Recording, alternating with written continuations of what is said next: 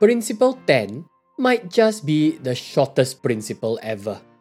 In a few words, it says the board has an audit committee which discharges its duties objectively. That's it.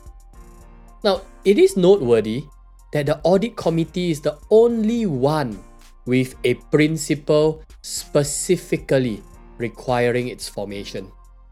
The AC or audit committee is thus mandatory and it is also mandated in other rule books such as the Companies Act and the listing rules.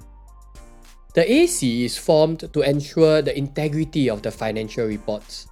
After all, the financial reports are what shareholders and other stakeholders place their reliance upon. The AC also manages risk and internal controls, with more details on its responsibility being given in the provisions that we will discuss soon.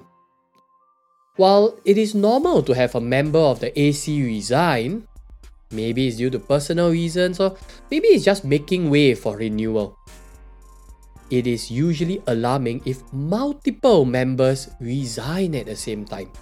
Investors often view that as a worrying sign of financial reporting issues and even fraud. Because that's what the AC is supposed to watch over, isn't it? So, why are many members resigning? Is there something bothering them? So, now we know how important the AC is Let's look into the provisions itself to learn a bit more about it.